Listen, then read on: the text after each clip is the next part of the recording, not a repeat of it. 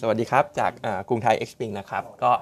ตัวตลาดอเมริกาเมื่อวานยังปรับฐานลงต่อนะครับสองร้อยห้าสิบจุดซึ่งก็เป็น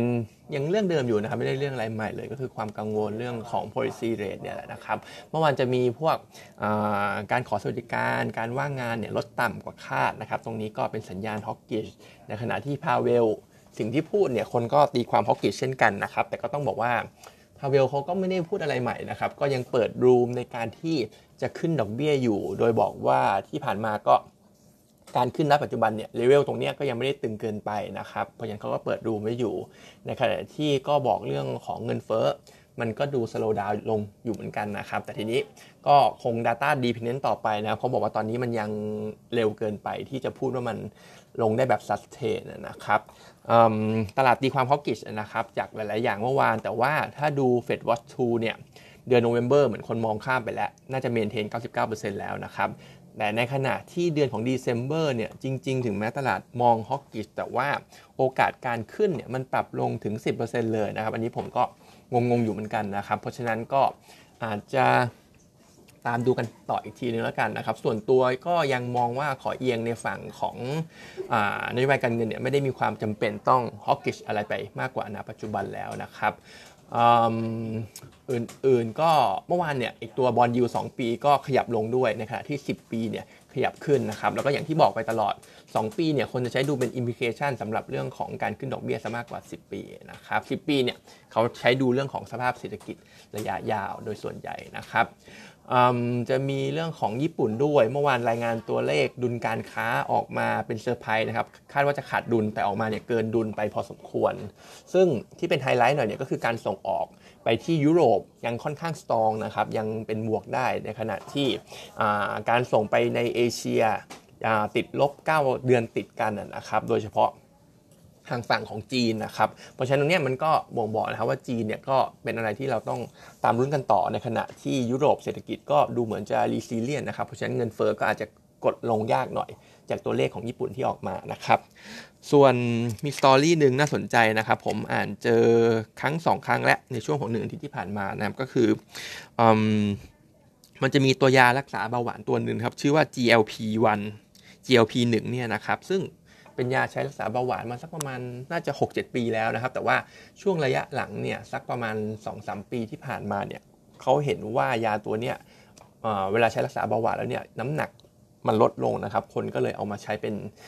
ยาลดความอ้วนด้วยซึ่งณปัจจุบันเองเนี่ยต้องบอกว่ายังด้วย data ที่มีมาแค่ไม่กี่ปีเนี่ย สองสาม ปีเนี่ยเขายังหา side effect ไม่เจอนะครับแล้วประสิทธิภาพมันก็ถือว่าค่อนข้างดีคือตัวยาเนี่ยมันไปปรับเปลี่ยนฮอร์โมนในการลดความอยากอาหารนะครับแล้วก็ควบคุมระดับน้ำตาลในเลือดได้ค่อนข้างดีไม่ได้ลดต่ำลงด้วยเพราะฉะนั้นเนี่ยทางฝั่งน่าจะตะวันตกเนี่ยนะครับเขาก็เริ่มใช้ตัวนี้กันมากขึ้นเหมือนจะเป็น mass มากขึ้นนะครับในการใช้เป็นยาลดความอ้วนทีนี้สิ่งที่ผมอ่านเจอเนี่ยผลกระทบ side effect จากยาไม่ใช่ side effect ผลกระทบเกี่ยวกับการลงทุนเนี่ยนะครับเขาก็บอกว่าช่วงอาทิตย์ที่แล้วที่ผมอ่านเจอก็คือเขาก็มีการกังวลว่าตัวเนี้ยมันจะเป็น structural change ให้คนเนี่ย consume ตัวของอาหารเครื่องดื่มน้อยลงอาทิตย์ที่แล้วมีการกังวลแล้วก็พูดถึงหุ้น Walmart นะครับเมื่อวานเองเนี่ยก็ที่ผมอ่านข่าวก็จะมีการ downgrade หุ้น packaging ด้วยซึ่งเขาบอกว่าอนาคตเนี่ยถ้าตรงนี้มันเป็น structural change แล้วเนี่ยพวก packaging ต่างๆที่ใช้ในอุตสาหกรรมอาหารมันก็จะลดลงแน่นอนนะครับเพราะว่าตัวยาตัวเนี้ยมันทำให้เราอยากอาหารเนี่ยน้อยลงไปถึงประมาณหกสิบกว่าเปอร์เซ็นต์ได้เลยนะครับก็เอาง่ายๆจะกินเหลือหนึ่งมื้อนะครับต่อวันอะไรอย่างเงี้ยนะครับเพราะฉะนั้นมันก็เริ่มเป็นข่าวและเริ่มเป็นสตอรี่ทางฝั่งของตะวันตกเขานะครับทางบ้านเราเองเนี่ยอนาคตก็ไม่แน่นะครับอาจจะมีสตอรี่เรื่องนี้เข้ามาให้เล่นกันนะครับแต่ก็ต้องบอกว่ามันคงไม่ได้เร็วมากนักนะครับเพราะว่าตัวยาตัวเนี้ยไอ้ จี แอล พี วัน เนี่ยผมต้องบอกว่ามันไม่ได้เข้าถึงง่ายยังไม่ได้เป็นระดับแมสขนาดนั้นนะครับและมันราคาค่อนข้างแพงด้วยค่าใช้จ่ายต่อเดือนเนี่ยถ้าจะใช้ในการลดความอ้วนจริงๆเนี่ยมันสักประมาณตกหมื่นถึงสองหมื่นบาทต่อเดือนเลยนะครับแล้วก็เหมือนต้องให้แพทย์สั่งด้วยนะครับเพราะฉะนั้นก็อาจจะเป็นอนาคตไกลๆหน่อยเกี่ยวกับเรื่องของการปรับเปลี่ยนโครงสร้างตรงนี้อันนี้ก็เอามาเล่าให้ฟังก่อนสำหรับตัวยาที่กำลังเป็นพูดพูดที่พูดถึงกันในฝั่งของอเมริกาแล้วก็ชาติตะวันตกเขานะครับ แล้วก็ในบ้านเราเมื่อวานฝรั่งยังขายเหมือนเดิมครับประมาณ หนึ่งพันแปดร้อย ส่วนข่าวอื่นๆเนี่ยเรื่องของเงินดิจิตอลหมื่นบาทก็เหมือนจะดีเลย์นะครับเพราะว่าไอตัวของระบบแอปอะไรต่างๆเขาอ้างว่าใช้การใช้ต้องต้องพัฒนากันต่อนะครับก็อาจจะดีเลย์จากวันที่หนึ่งกุมภาพันธ์ไปนะครับการเจอของเศรษฐากับทางพวกหน่วยงานจีนโดยเฉพาะสีเจิ้นผิงเนี่ยเห็นเขาก็ไปคุยกันก็น่าจะลงตัวได้ดีนะครับมี development ด้านบวกแล้วก็เห็นว่าล่าสุดเนี่ยรัฐบาลก็พยายามที่จะหาไป study ความเป็นไปได้นะครับการที่จะยกเลิกวีซ่าให้จีนเนี่ยแบบถาวรรวมถึงไทยเราไปจีนด้วยครับจีนมาไทยไทยไปจีนเนี่ยแบบถาวรเป็น bilateral นะครับ อ,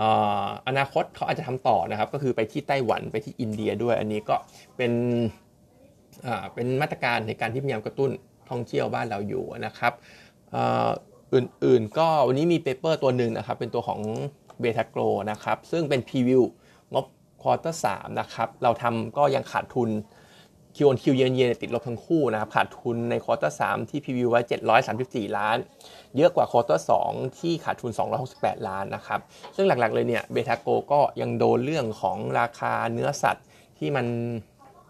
ยังตกต่ำอยู่นะครับมันมีพิกอัพขึ้นมาได้แหละเดือนเจ็ดเดือนแปดแต่ว่า average ในควอเตอร์สามทั้งเดือนเนี่ยมันก็ลดลงพอสมควรนะครับอย่างไก่เนี่ยเหลือ สี่สิบสามจุดหก ติดลบ สิบเอ็ดเปอร์เซ็นต์ year สามเปอร์เซ็นต์ Q หมูก็สักประมาณ เจ็ดสิบเอ็ดจุดแปด ติดลบ สามสิบสี่เปอร์เซ็นต์ year แล้วก็ลบ สิบเก้าเปอร์เซ็นต์ Q ด้วยและเอาปัจจุบันเนี่ย month to date หรือจริงๆก็อาจจะเป็นราคาในอาทิตย์นี้นะครับไก่เนี่ยอยู่ที่ประมาณ สามสิบเก้าถึงสี่สิบบาทหมูเนี่ยเหลือประมาณห้าสิบสี่บาททั้งคู่เนี่ยน่าจะปิ่มๆตัวของต้นทุนแล้วนะครับหมูเนี่ยเหมือนจะไม่เบรกอีเวนต์ด้วยซ้ำนะครับเพราะฉะนั้นเอาลุกเนี่ยยังดูทรงค่อนข้างแย่อยู่นะครับซึ่งหลักๆเนี่ยในไทยเองก็เป็นปัญหาเรื่องของหมูเถื่อนพวกจีนเองเนี่ยก็เป็นปัญหาของซัพพลายต่างๆนะครับที่หลังจากออกจากโควิดเนี่ยคนก็เลี้ยงหมูกันมากขึ้นในจีนด้วยนะครับเพราะฉะนั้นการฟื้นตัวของเบทาโกจริงๆอย่างเร็วเนี่ยที่อันนี้มองไว้ก็อาจจะเป็นโควอเตอร์หนึ่งปีหน้านะครับที่ราคาเนื้อสัตว์อาจจะดีขึ้นก็ได้นะครับเพราะว่ามันก็เข้าสู่ช่วงมันมีตรุษจีนด้วยที่อาจจะเป็นคาตาลิสต์ด้านบวกให้เล่นกันในช่วงของต้นหนึ่งปีหน้าแต่ก็มองว่าการฟื้นตัวมันยากอยู่นะครับเพราะว่าซัพพลายมันก็เยอะหมูเถื่อนในไทยก็ยังจัดการไม่ได้นะครับเพราะฉะนั้น recommendation เนี่ยก็ให้ไว้แค่ hold สำหรับตัวนี้นะครับ target price อยู่ ยี่สิบสองจุดเจ็ด บาทนะครับ